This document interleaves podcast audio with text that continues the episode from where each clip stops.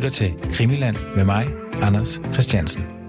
Good luck to them if they do find evidence. I mean, I didn't like Palmer. I didn't like Sweden because of the um, support that they gave to the ANC at the time, and I was quite happy when that uh, nuclear accident happened in Chernobyl in, in um, Ukraine, and that nuclear plume went all over Sweden and, and, and those places because I thought, well, that that's good. It'll give you something else to sort worry about, you know, nuclear pollution than just um, assisting the enemies of our country. So I didn't shed a tear when Palmer was killed. Det er Roy Allen, der taler her. En pensioneret sydafrikansk efterretningsagent, som i to omgange er blevet, øh, blevet udpeget som Olof Palmes morder. Det han siger her, det er jo blandt andet, at han var glad, da Olof Palme blev myrdet. Han var også glad, da Tjernobyl sprang i luften, så der kom noget radioaktivitet ind over Sverige, så de kunne koncentrere sig om det, i stedet for at bekæmpe Sydafrika, som han anså det på det tidspunkt, at svenskerne var med til ved at støtte ANC. Men han benægter samtidig, at han har myrdet Palme. Jeg sidder her med en løgndetektor-test. Og den testede, det er netop Mr. Roy Allen. Testen der bliver han øh, stillet tre spørgsmål. Har du sammen med nogen planlagt mordet på Olof Palme den 28. februar 1986? Har du hjulpet nogen med mordet på Olof Palme den 28. februar 1986? Myrdede du Olof Palme den 28. februar 1986? Roy Allen han svarer nej, nej, nej. Og konklusionen af den her løgndetektortest det er, at øh, han taler sandt. Roy Allen. Og der står også, at øh, der har heller ikke været noget i det efter interview, der har været, der har givet anledning til, at man skulle undersøge hans påstand nærmere. Altså, han har ikke efterfølgende sagt, ha, der snød jeg jeres maskine. Det er ikke, fordi man ikke kan snyde sådan en maskine, skal jeg lige sige. Og det er jo heller ikke noget, som man juridisk set øh, kan bruge til, til særlig meget. Men øh, Roy Allen, han stillede jo op for nylig til at tage den her test, fordi han var så træt af de rygter, der går om ham. Roy Allen er i, i to omgange blevet udpeget til at, at have været en del af mordet på Olof Palme. I de her omtalte høringer, der er i Sydafrika efter apartheid-styrets fald, der er der en, øh, en agent, der siger, at øh, Roy Allen, Anthony White, Greg Williamson og svenske Bertil Vedin står bag mordet på Olof Palme. Og igen af starten af, af det her årtusind, der bliver han øh, udpeget som Olof Palmes morder af nogle øh, private svenske efterforskere. Men senere så bliver han afhørt af det svenske politi, og efter tre dages afhøringer vurderer de, at han ikke er videre interessant at, at undersøge nærmere. Grunden til, at han kommer i søgelyset i anden omgang, det er fordi, at der er nogen, der har forfalsket nogle rejsepapirer, hvor hans navn står på, at han skulle have rejst ud af Sverige. Men man skal huske på, at de her svenske efterforskere, de udlovede simpelthen dusør for folk, der kunne komme med, med oplysninger, der kunne opklare mordet. Do you have any knowledge of who could have killed Olof Palme? No, I don't have any knowledge as such. I just have, uh, you know, the possibilities, but I don't have any knowledge uh, resulting from my official work or in, in, in government department of any knowledge of who killed him. And uh, any rumors? Have you uh, No, come across no. any rumors? No, I, I don't know. I've never picked up any rumors. That's the very first time I heard that I was implicated. And as I said earlier on, it was because these unscrupulous ex-intelligence members had seen a way to make a quick buck, and I think they milked them for about two hundred, two hundred and fifty thousand dollars in the end. But that's all I know. I, I really don't know who would have done that. I, I I cannot believe the South African government would have done that, and I'll tell you why. Because they are very religious, like they were, like the Israelis. They think that they. Ryan, han tror ikke på, at det har været en bestillingsopgave fra den sydafrikanske regering at myrde Olof Palme. uh, Han siger, at det ville være helt uhørt, at de ville gøre det. tooth. Helt andet giver han en forklaring, at de, de er simpelthen for religiøse til at myrde en svensk statsminister. Og han siger bare, at det er grundlæggende helt uhørt. Og han vil nok også have fået nys om det, hvis det var. Prime Minister of another sovereign country like uh, like Sweden. It just doesn't happen. I think the closest that ever happened was when the Americans wanted to kill Fidel Castro by a hit team in, in, in Cuba. And otherwise, it's never happened. The, the, most recent thing was where the Americans killed that guy in Baghdad from Iran with a drogue. But he had been plotting terrorist actions against uh, American citizens, so I think they were justified in doing that. But I reiterate that spørger ham, om han tror, at nogle sydafrikanske agenter kunne have handlet på egen hånd. Og her er Roy Allen lidt mere tilbøjelig til at tro, at det, det kunne være tilfældet. Uh, yes, I think that that that that is is quite possible. Uh, that that that could have happened. Then there would have been rogue elements, and uh, okay, they would have had access to the secret funds, so you don't really have to explain how you've utilized that uh, money.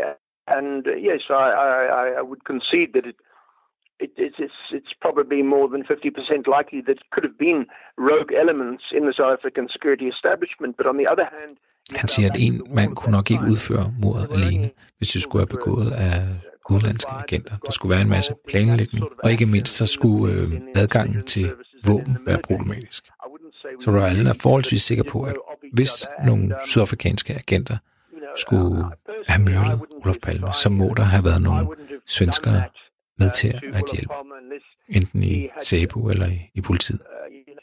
One alone operator couldn't do it because you'd have to get hold of that firearm, because apparently a very big, powerful fire, uh, firearm, a 357 Magnum Desert Eagle.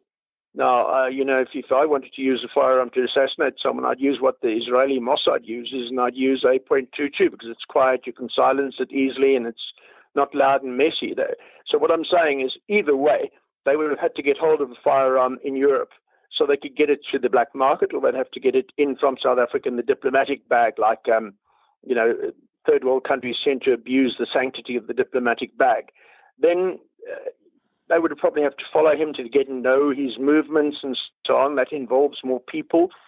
So you know, it'd be a fairly large, not a large group, four or five maybe, and a few local people uh, who would do the groundwork to follow Parliament to bring them up to date on his day to day activities. Now, the bigger the group, the more, greater your chances are that someone's going to talk out, either because of.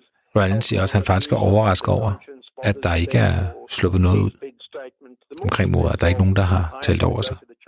Something leaking out. Now, I'm just surprised that over all those years, nothing has leaked out. But yeah, I, I, I agree with you that it could be a rogue, renegade group of South African agents that that uh, were involved in that assassination. Have, have you been contacted by uh, any Swedish uh, police uh, in the last year and so? No, absolutely not. You know, one would think that they might, uh, if they were investigating old leads, that they might just.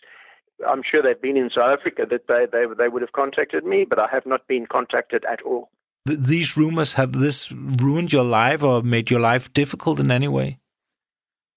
No, no, I'm I'm I'm stronger strong enough to withstand that. So uh, no. It, it, it. Royal han siger her til sidst, at de her anklager ikke har ødelagt hans liv.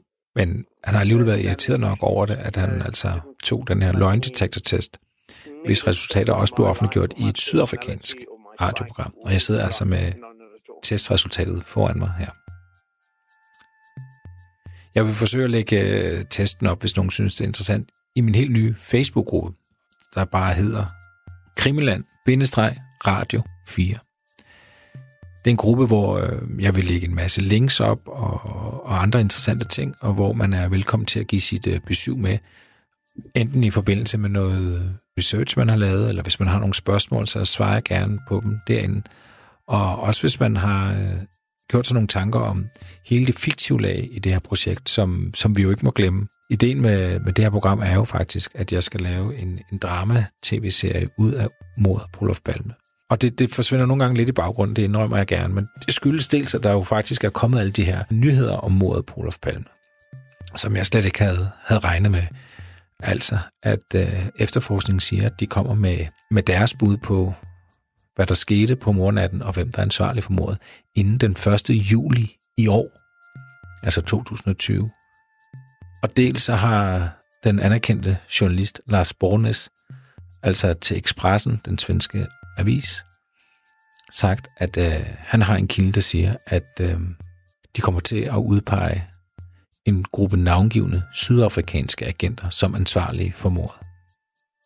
Hvis jeg lige må sige noget omkring selve fiktionsdelen af det her projekt, altså at øh, jeg skal omdanne mordet til en øh, drama-tv-serie, så kan jeg ikke finde ud af, om det er pisseirriterende, at, øh, at efterforskningen nu har sagt, at de kommer med deres bud inden den 1. juli 2020. Fordi er det ikke det, eller hvad? Jeg kan simpelthen ikke finde ud af det. Hvis de fremlægger et fuldstændigt overbevisende billede af, hvad der er sket, og hvem stod bag, og hvorfor, hvad, hvad, hvad, kan, hvad kan serien så bidrage med? At så skal Christer Petersen med K og de andre jo lige pludselig være hovedpersonerne. Og hvordan lykkes det dog dem at, øh, at opklare det her mor efter så mange år? Og hele det her bygger op omkring den svenske unge journalist, jeg har kaldt Annika, som øh, får nyt op under neglene og, og langsomt løser modet. Det kan jo ikke rigtig holde.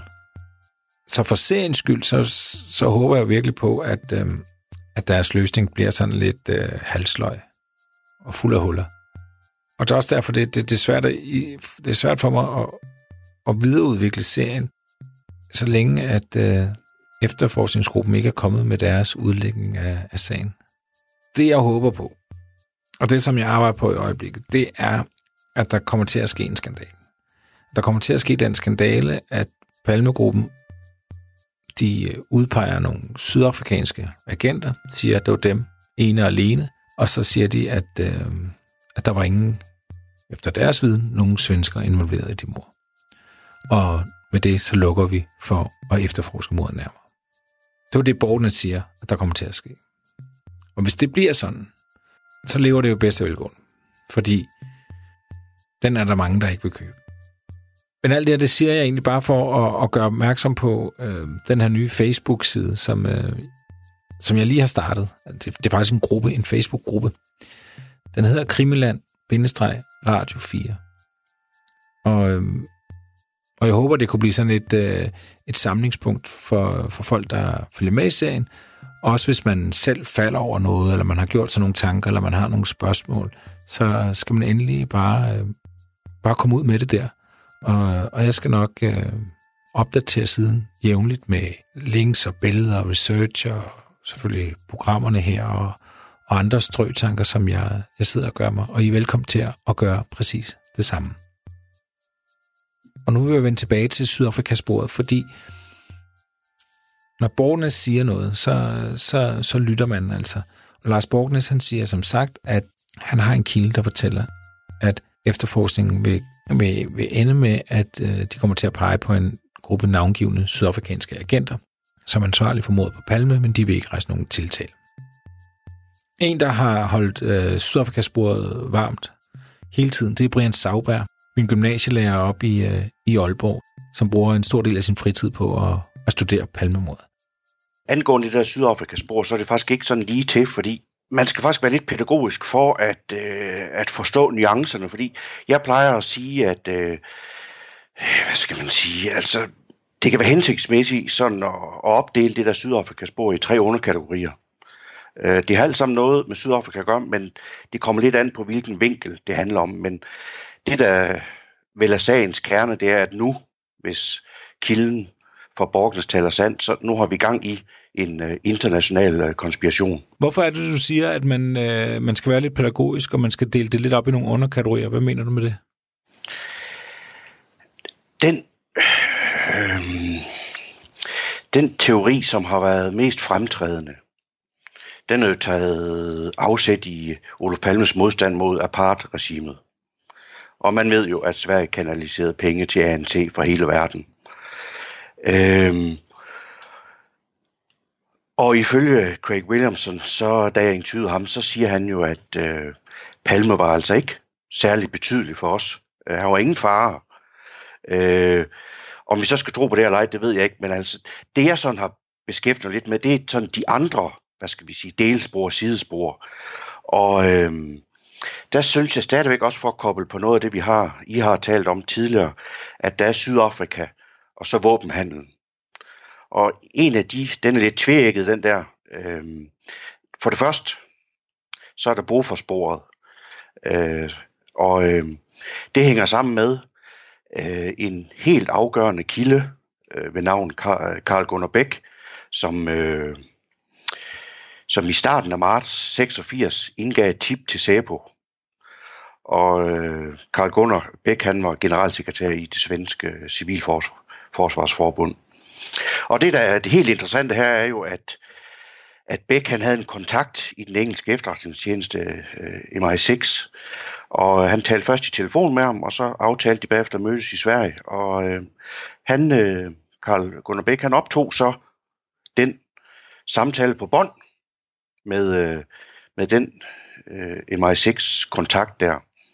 Og øh, det underlige er jo, at den indleverede han så, han fik vist sekretæren til at indlevere den til SAPO, øh, og, øh, og essensen af den kontakt for at komme ind til sagens kerne, det var, at motivet bag mordet, det var, øh, det var øh, den svenske våbenhandel med Indien.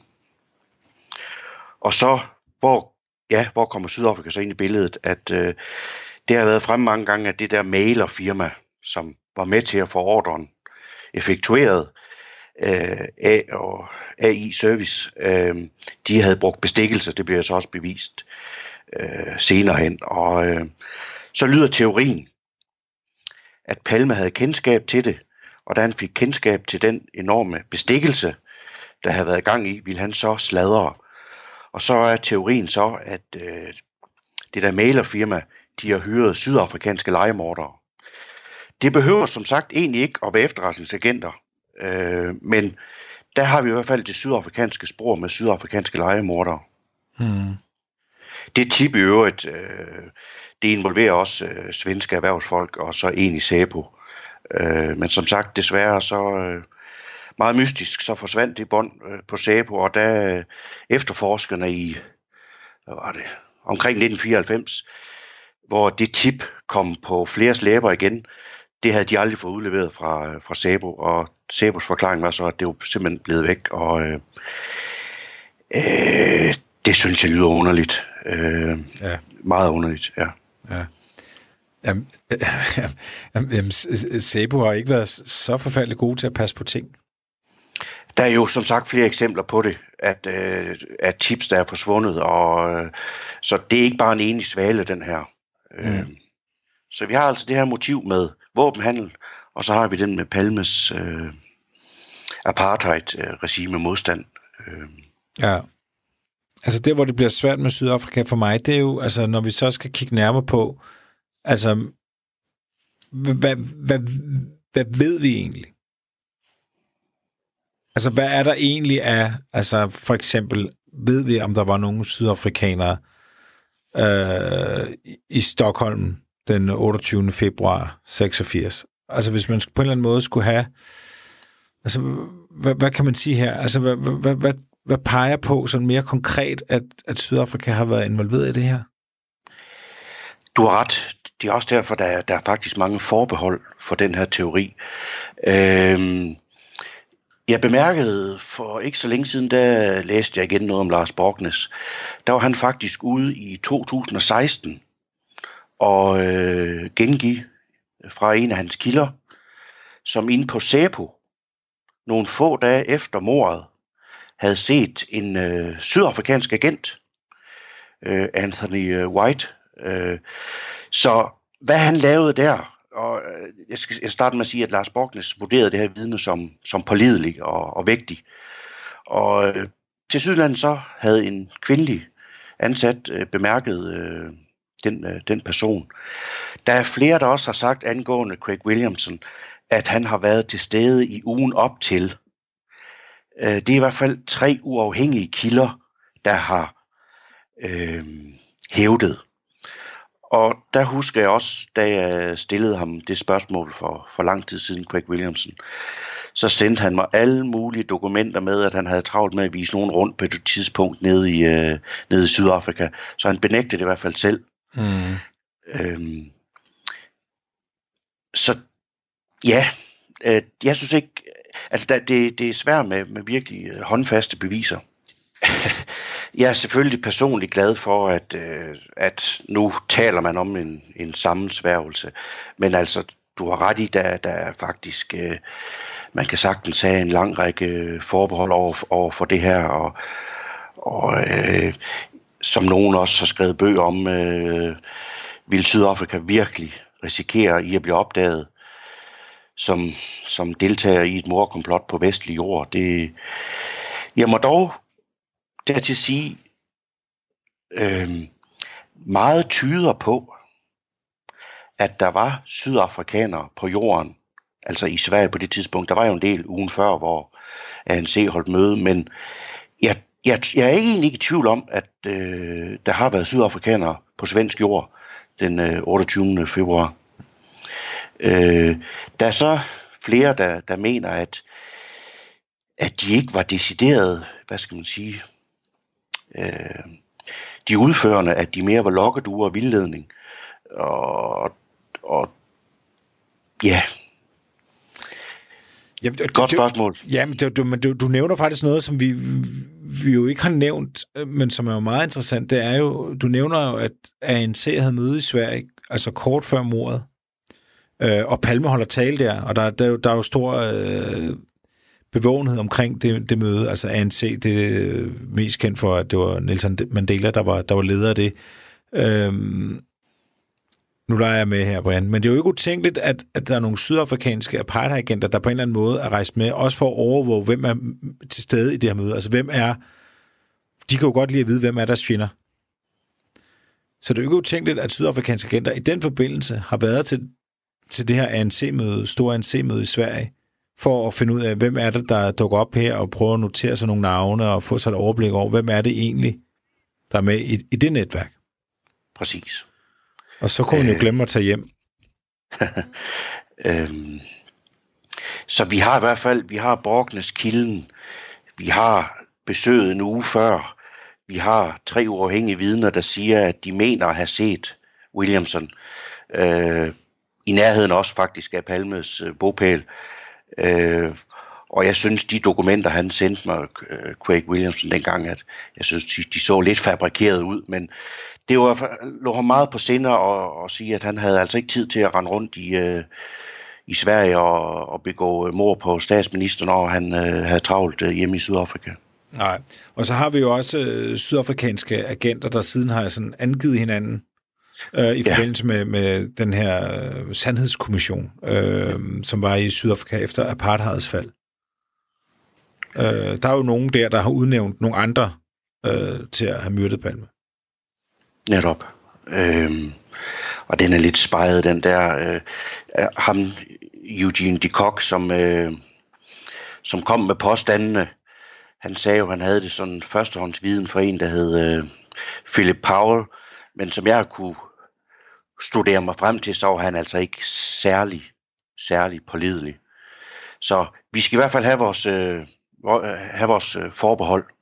Mm. Øh, men altså sådan, sådan lidt perspektiv på nutiden, så er det jo politisk set kan man vel godt tale for, at det er en god løsning for Sverige, at øh, man, kan, man kan beskylde det, det hvide herredømme, de hvide racister, fra at øh, ja, altså et, et, apart, et apartheidstyre, der for længst er, er brudt sammen.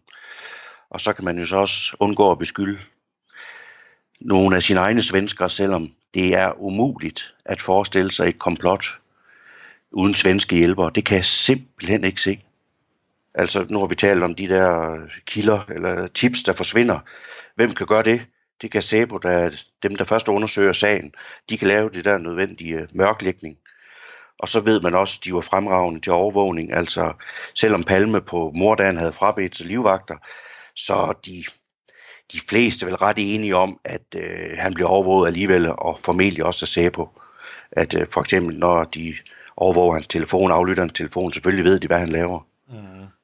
Og i forhold til det med Sydafrika også, øh, hvad hedder det, kontakter i Sverige, man ved jo for eksempel Østling, som I har talt meget om, og, og også Grundborg, at de, øh, de var jo ofte på rejser i, øh, i Sydafrika.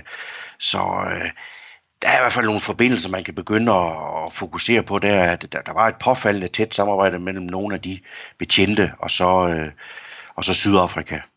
Øh, det var lidt sket, at der var den, den solide kontakt mellem dem. Øh. Ja. Ja, altså, altså så selvom, selvom at, at, at man synes, det er lidt synd, så synes jeg alligevel, det begynder at, at blive kogt sammen til en, til en fond, der vil noget. Altså Østling, ham vi har kaldt betjent Ø, vi, vi kalder ham også bare Østling, for det, der er ingen grund til at holde, holde det hemmeligt. Der skal ikke mange Google-søgninger for at finde ud af, hvem det er, vi snakker om. Øh, og han er også øh, død. Ø er jo øh, en af de mest interessante betjente i den her sag. Det er ham med, med kontorlejligheden i den gade, hvor morderen flygter op af. Han lejligheder bliver renset ved en anden lejlighed. Man finder billeder af, at han står og hejler. Det er ham med postkortet, svinet på den anden side og alt det der. Det er ham, der lader sig udskrive mod lægernes anbefaling på mordagen. Øhm, han ligger derinde med noget, jeg tror, han har sprængt blindtarm eller blindtarmsbetændt ja, eller andet. Og, og, men han vil gerne hjem, selvom lægerne siger, at de synes, det er en dårlig idé. Øhm, og han har selvfølgelig også været med i baseball og skytteklubben og alt det her, vi har snakket om. Han var som du siger, han var hyppigt i Sydafrika. Altså, vi, altså, man kan jo sagtens altså, binde det hele sammen nu. Og nu, nu, nu Anders Aarhus, som vi jo begge to øh, kender godt efterhånden, og også folk, der lytter til programmet. Han sagde jo et program. Han sagde jo direkte, grund til, at Østling lå sig udskrive, det var fordi, det var ham, der havde våbnet. Ja. Østling har den lejlighed, han har våben, han skal hjem og hente våben. Vi har lige snakket om, at øh, sydafrikanske agenter ville have haft svært ved at skaffe et våben. De har haft, ville have haft brug for hjælp til at få et våben.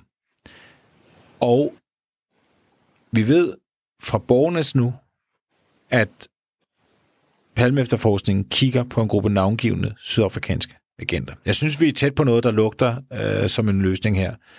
Altså, Afgjort. Øh, øh, Ø skal hjem, henter et våben og skal overlevere det til en sydafrikansk agent, som skal affyre våbnet. Og øh, den sydafrikanske agent skal måske endda hjem og gemme sig hos Østling bagefter. Det er derfor, han løber den vej, han gør op ad trapperne. Det er nemlig også det, vi har snakket om på et tidspunkt. Det er lidt mærkeligt, at han skal løbe op ad de trapper. Øh, men det er, fordi lejligheden ligger der. Ja. Og så er der en sidste ting, og jeg ved ikke, om vi kan bringe det ind nu. Fordi du har jo fået fat i noget, som jeg som, som har undret mig rigtig meget, og som jeg ikke har kunne finde. Nu har jeg været tilbage og tjekke, og jeg har også snakket med, med Øjes om det. Og Øjes, han siger at til mig, jeg kan Inge Morelius' vidneudsagn på ryggraden. Øh, det siger Aarhus. Altså det, det har han virkelig nærstuderet. Inge Morelius, det er ham, der sidder i bilen og, og venter, mens han har nogle medpassagerer derude at hæve penge. Øh, og han er et interessant vidne, fordi han er den eneste, der faktisk ser optakten til mordet, og ser morderen, inden mordet sker. Og han siger, at han står og venter. Du skriver med Morelius, at han har ikke lyst til at tale med mig. Ja. Og hvad er det, altså, du, du har sendt noget, han har skrevet til dig, til mig, at han siger, og nu må du hjælpe mig her, han siger, at han har set en mand gå hen til morderen inden mordet, og et udveksle noget, eller, eller hvordan? Der var en eller anden form for kontakt, og det kunne godt se ud som om, ifølge Morelius, at han giver ham et eller andet. At han giver ham et eller andet. Og øh, i forhold til det vidneudsagn, altså først øh, så, så blev han lidt fornærmet, Morelius, øh, af, over, at jeg ikke vidste det.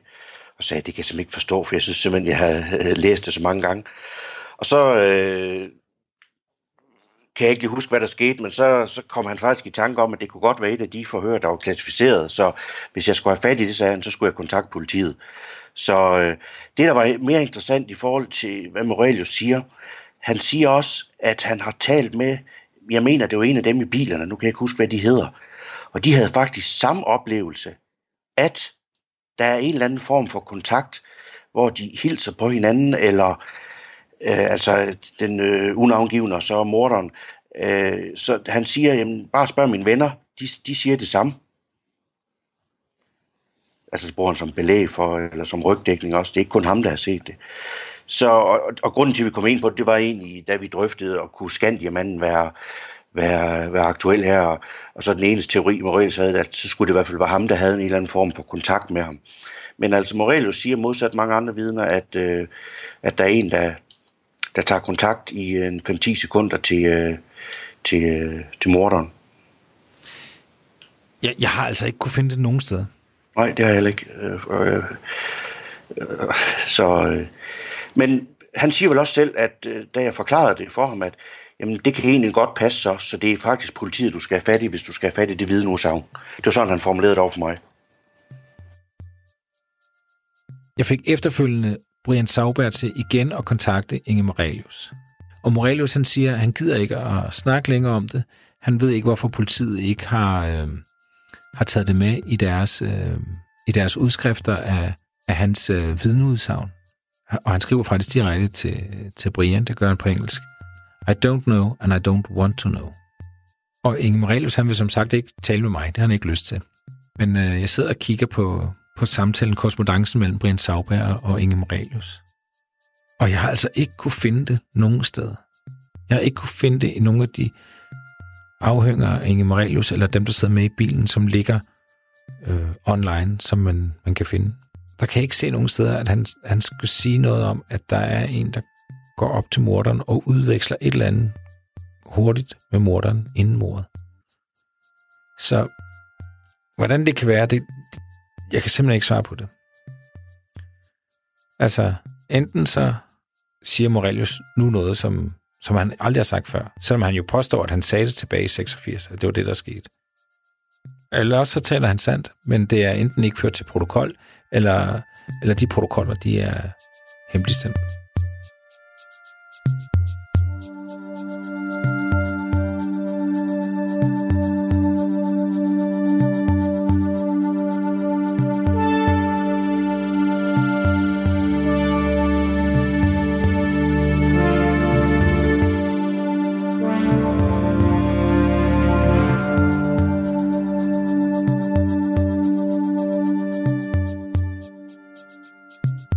Kaiser så er, er hovedpersonen i, i de her uger, det er ikke den svenske palme efterforskning.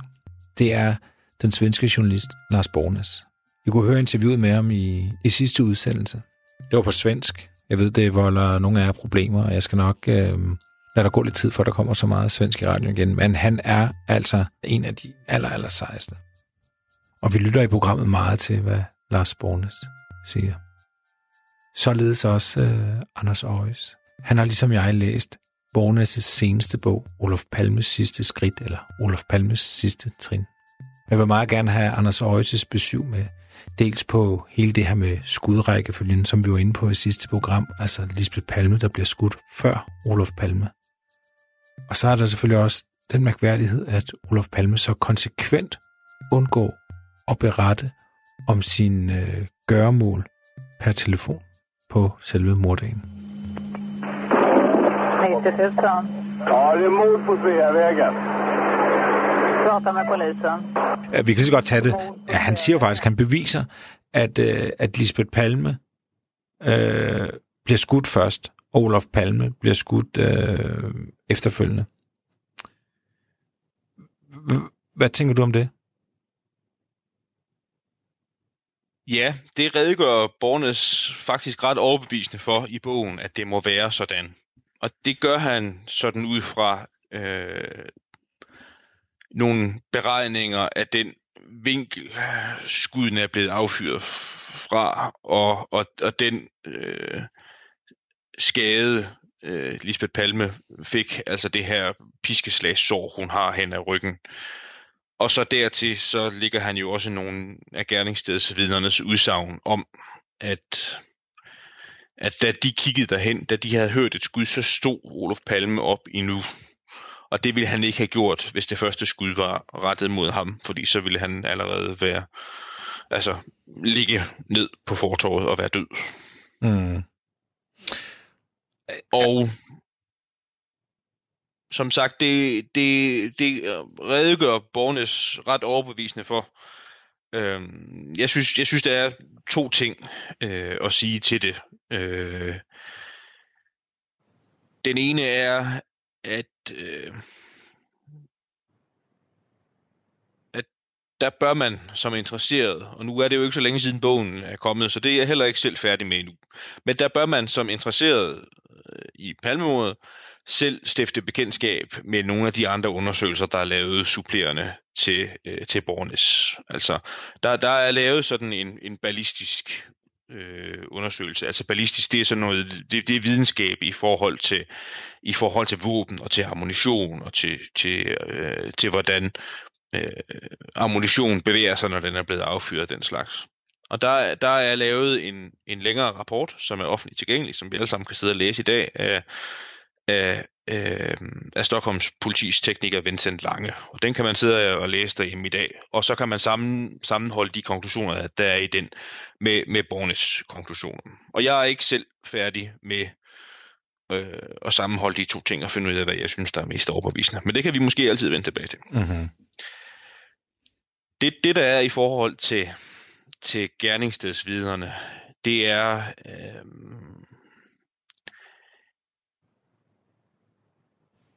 et mindre forbehold, jeg godt synes, man kan have i forhold til det. Og det, det til de konklusioner, Bornes lægger frem. Og det er, at vi øh, bevæger os, øh, altså det med, at skuddene bliver affyret, nogen ser derhen, og om nogen står op, står, er, står op endnu, eller ligger ned og er død. Det, det er uanset hvad, så er det et meget, meget kort tidsrum, det drejer sig om. Meget få sekunder, der er imellem de skud. Det diskuterer Bornes jo også i bogen, hvor mange sekunder der er imellem skuddene. Men, men humlen i det hele, det er, at jeg synes, det, eller det kan i hvert fald være risikabelt og at prøve at, at, at, sådan at drage nogle alt, alt for håndfaste konklusioner på baggrund af, hvad vidner har set inden for så kort et tidsrum. Altså i praksis kan det jo dreje sig om, at øh, ja, at, at et vidne øh, ikke helt har, har, har set har set et, et forløb grundigt nok, internaliseret med et fint ord, et forløb grundigt nok, øh, for derefter at kunne afgøre, øh, om nogen skud er blevet affyret på en bestemt måde eller ej. Mm. Og det sidste, jeg vil sige, og det er mere principielt i forhold til det, det er, at jeg synes i hvert fald godt, man kan stille sig selv det kritiske spørgsmål, og det kan du jo så i hvert fald tale om, det er, om det ændrer noget. Om den skudrækkefølge, den nødvendigvis ændrer noget, får den os til at tale om morforsøget på Lisbeth Palme, i stedet for mordet på Olof Palme. Ja. Det gør det jo nok næppe. Nej. Altså, øh, vi kan nok alle sammen godt blive enige om, at øh, uanset hvad for et af skuddene det er, så er det vigtigste skud, det er det, der slår Olof Palme ihjel. Og det er det, vi skal prøve at forstå konsekvenserne af. Ja. Det ved jeg ikke, om du er enig i. Nej, men jamen, det er jo også noget, det jeg har brugt lang tid på at tænke på, hvor, hvorfor det var så vigtigt. Øh, hvem, hvem der bliver, bliver skudt først. Øh, og, og Bornes, han siger jo, at, øh, at så dels så, så skal man på en eller anden måde måske gentænke hele morderens motiv. Altså, hvorfor er det, han vil skyde hende først? Og hvis han gør det, hvorfor skyder han hende så ikke ordentligt, så at sige? Altså, øh, han er jo fuldt klar over, at hun ikke er død, når han løber væk. Øh, men, men, men måske vigtigere er jo, at det er jo sætter måske en, ifølge borgernes i hvert fald, endnu en streg under, at Lisbeth Palmes vidneudsagn kan man ikke bruge til særlig meget. Det må man sige. Øh, det må man sige. At, at det, det understreger øh, mange af de eksisterende forbehold, der allerede har været over for Lisbeth Palmes udsagn, at, øh, at hvis, hvis, hun ikke, hvis hun ikke gengiver sin, sin viden, den viden hun må have øh, om, hvordan øh, de aller sidste sekunder op til mordet, hvordan de går til, så er der jo i hvert fald et eller andet uldent ved hendes udsagn. Øhm, det er ja. der ingen tvivl om. Skal vi tage det med telefonopkaldene, eller mangel på samme? Ja, det synes jeg, fordi øh, nu har jeg jo selv læst Bornes nye, øh, i øvrigt rigtig god bog, meget, meget læseværdig bog. Og det var noget af det, jeg synes, der var meget, meget, meget interessant ved at læse den. Bornes, han har sådan en, en han, han skriver rigtig godt øh, og er sådan har sådan en, en imponerende evne til øh, at, at, at følge sådan en, en model, hvor man redegør for et eller andet, nå, nå frem til konklusioner på en meget overbevisende måde. Det synes jeg det er noget af det, der hører med til hans gudsmål. Og en af de pointer, som Bornes tager frem i bogen, som jeg synes er meget interessant, det er, at Olof Palme i løbet af ikke bare dagen, men også moraften, er påfaldende øh, sådan konsekvent i sin manglende omtale af, hvad han skal om aftenen. Hvornår han skal noget, øh, og hvor han skal noget. Mm. Palme fører nogle telefonsamtaler i løbet af aftenen, inden de forlader deres øh, lejlighed i Gamla Storen og tager i biografen. Hvor han, så vidt vides, heller ikke øh, fortæller nogen. Øh, nogle af dem, der ringer, det er, det er blandt, altså nogle af hans sådan en blanding af, af, af politiske kolleger og venner. Socialdemokratiets tidligere mange år partisekretær, og han var også minister i mange år. Svend Aspling er en af dem, der ringer til ham på et tidspunkt. Og der fortæller han heller ikke, ved vi i dag, hvad han skal, eller jo, han fortæller, at han skal i biografen, men han fortæller ikke lige præcis, hvilken biograf han skal i, og hvilken forestilling han skal se. Og det står jo også, langt hen på aftenen står det også hen i det uvisse, øh, om de vil gøre det, de gør, nemlig tage i Grandbiografen og se øh, Brødrene Mozart og se den sammen med Palmes søn og Palmes søns kæreste. Mm. Og nu skal vi se, om vi kan nå frem til det, der i virkeligheden er interessant ved det. Det er, at jeg synes, Bornes argumenterer meget overbevisende for, at grunden til, at Palme ikke fortæller nogen om det her, og grunden til, at Palme for eksempel heller ikke ringer og rekvirerer livvagter fra Sepo via telefonen. Det er, at han for det første ikke ønsker, at nogen skal vide, hvad han har af planer på moraften.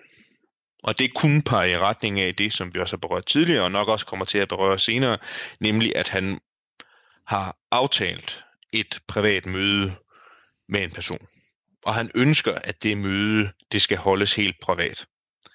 Og det leder os så videre til øh, påstand nummer to, som Bornes fremfører, og det er, og det tror jeg er sandt, skal jeg understrege, at Palme ved, at som minimum, så bliver hans telefon aflyttet af SEPO, den mm. svenske efterretningstjeneste.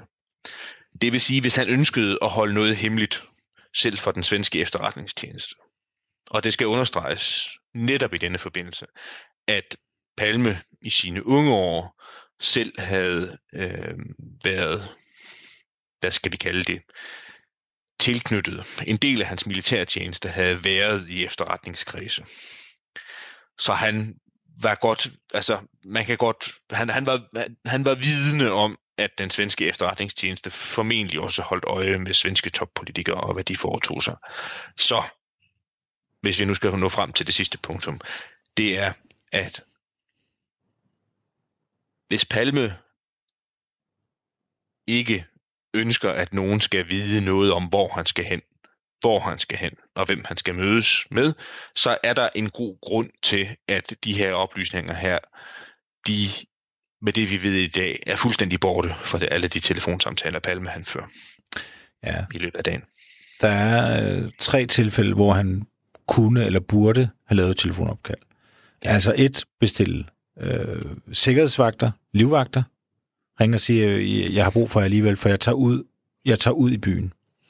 To, han kunne have ringet efter en taxa. Mm. Tre, han kunne have ringet og bestilt biografbilletter, hvilket han heller ikke gør. Lige netop. Nu skal du mere, det, det er godt, du skal ind, ind til benet øh, øh, i forhold til udenomsnakken. Det er lige præcis de tre ting, der står og glemmer ved deres fravær. Det gør han ikke.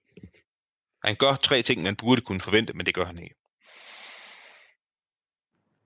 Og det er interessant. Og det er interessant, fordi at, øh, at han ikke altså, fordi han regner med, at der er nogen, der lytter med, og han vil ikke have dem, der lytter med, de skal vide, hvad han skal. Ja, sådan er resonemanget. Sådan er det resonemang, Bornes han, han, han fører frem. Og det synes jeg, dels han gør meget overbevisende, og dels også sådan logisk sammenhængende. Altså, at det fortæller, det fortæller os noget om, om Palmes forhavner, den øh, aften, han bliver myrdet. Og vi får også noget at vide gennem nogle af de ting, han ikke gør, som han burde gøre. Fravælger at gøre. Men altså... Ja, vi, det, altså... Vi kunne næsten ikke... Altså... Men... Jeg får lyst til at indskyde en lille beretning her. ja, det er, godt, du, det er godt, du kan holde samtalen kørende. Jeg går ja, helt stå. det er, at jeg kan jo selvfølgelig godt forestille mig, at der sidder nogle af vores lyttere derude, der tænker, hvad er det for nogle folk, der sidder i licensfinansieret radio og taler om, at den svenske efterretningstjeneste øh, skulle øh, foretage sig øh, noget besynderligt i forhold til Sveriges statsminister. Og der vil jeg blot nævne, at vi ved i dag, og det ved vi fra en af Palmes både private venner og også politiske allierede, nemlig øh, hans udenrigsminister, Sten Andersson, som jo en del år efter mordet fortalte, at han i på et tidspunkt omkring årsskiftet 1986-1987 fik oplysninger om, at man vidste, og når jeg siger man, så mener jeg efterforskning, altså efterforskningen, men også det svenske politi og SEPO, vidste, at der fandtes medarbejdere i SEPO, der på egen hånd havde sat sig for at overvåge Olof Palme. Og i den her kreds af mennesker her, der fandtes der også folk, der havde adgang til, hvad skal vi kalde det, udstyr, teknisk udstyr, udstyr til overvågning, walkie-talkies, telefonovervågning osv. Sådan noget udstyr vidste man også, at de havde til rådighed. Så et, altså man vidste, at der fandtes folk løst organiseret, skal det, sige, skal det siges. Altså det vil sige, det var ikke officielle operationer, men løst organiserede grupperinger, der havde sat sig for at overvåge Olof Palme på egen hånd. Det ved vi i dag, og det ved vi fra en af Olof Palmes private venner og politiske allierede. Så det er mere bare for at understrege, at, at, at det her, det er ikke skøre sammensværgelsesteoretikere, der sidder og taler sammen. Mm. Der er en grund til, at man skal interessere sig for, øh, hvordan SEPO, den svenske efterretningstjeneste, hvordan deres forhold var til landets statsminister. Det er ja. en god grund til at interessere sig for i forbindelse med mordet. Jamen altså, hvorfor skulle de være så interesserede i at, at, at overvåge Palme?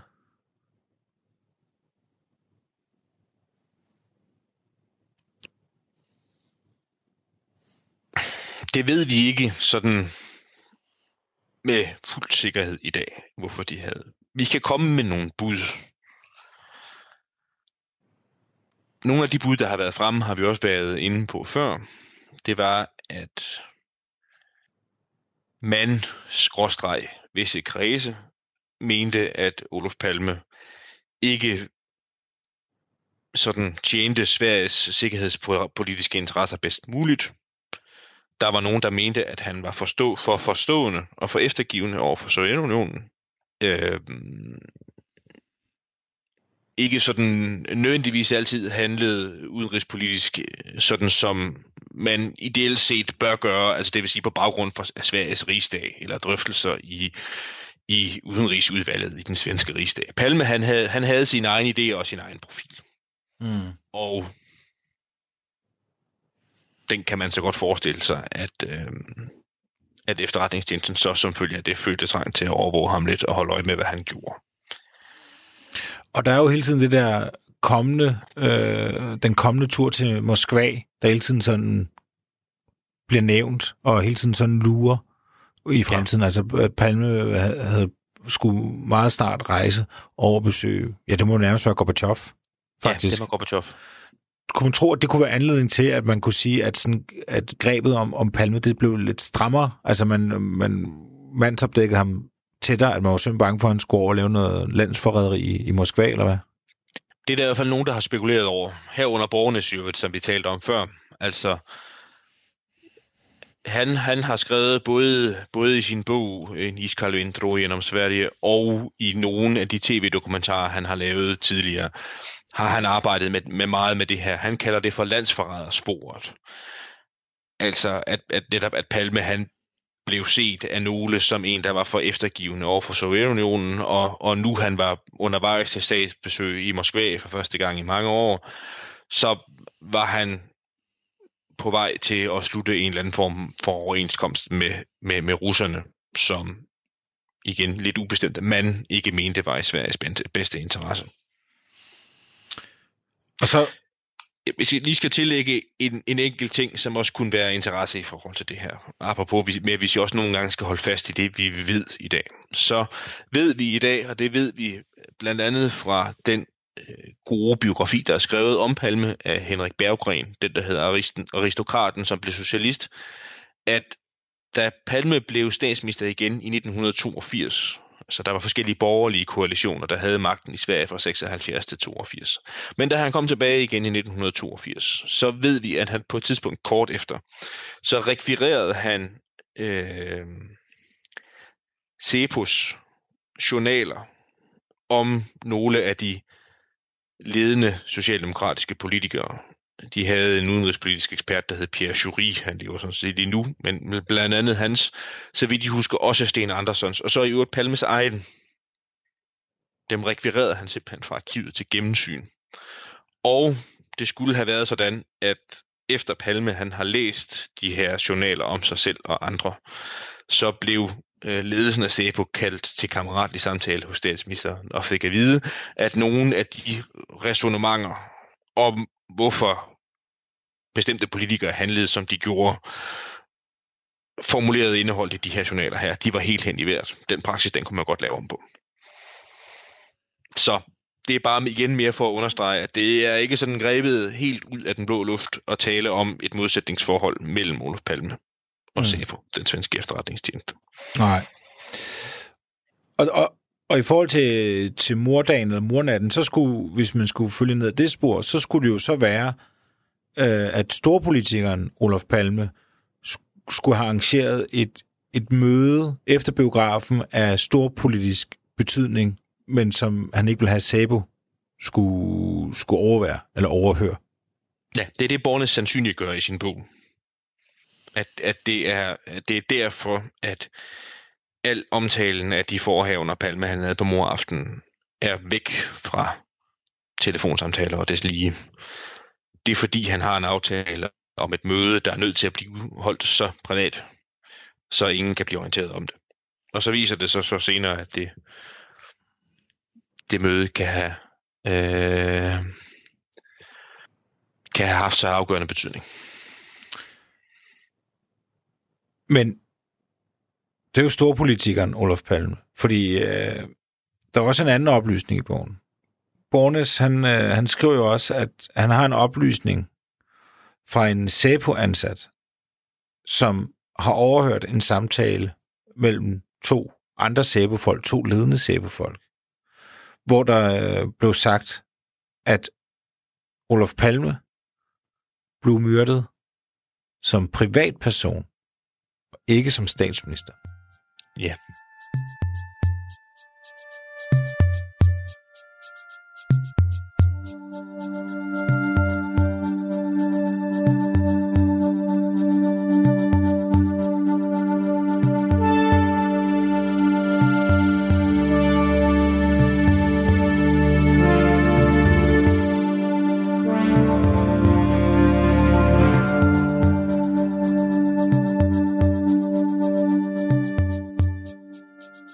Programmet er produceret af Wingman Media for Radio 4.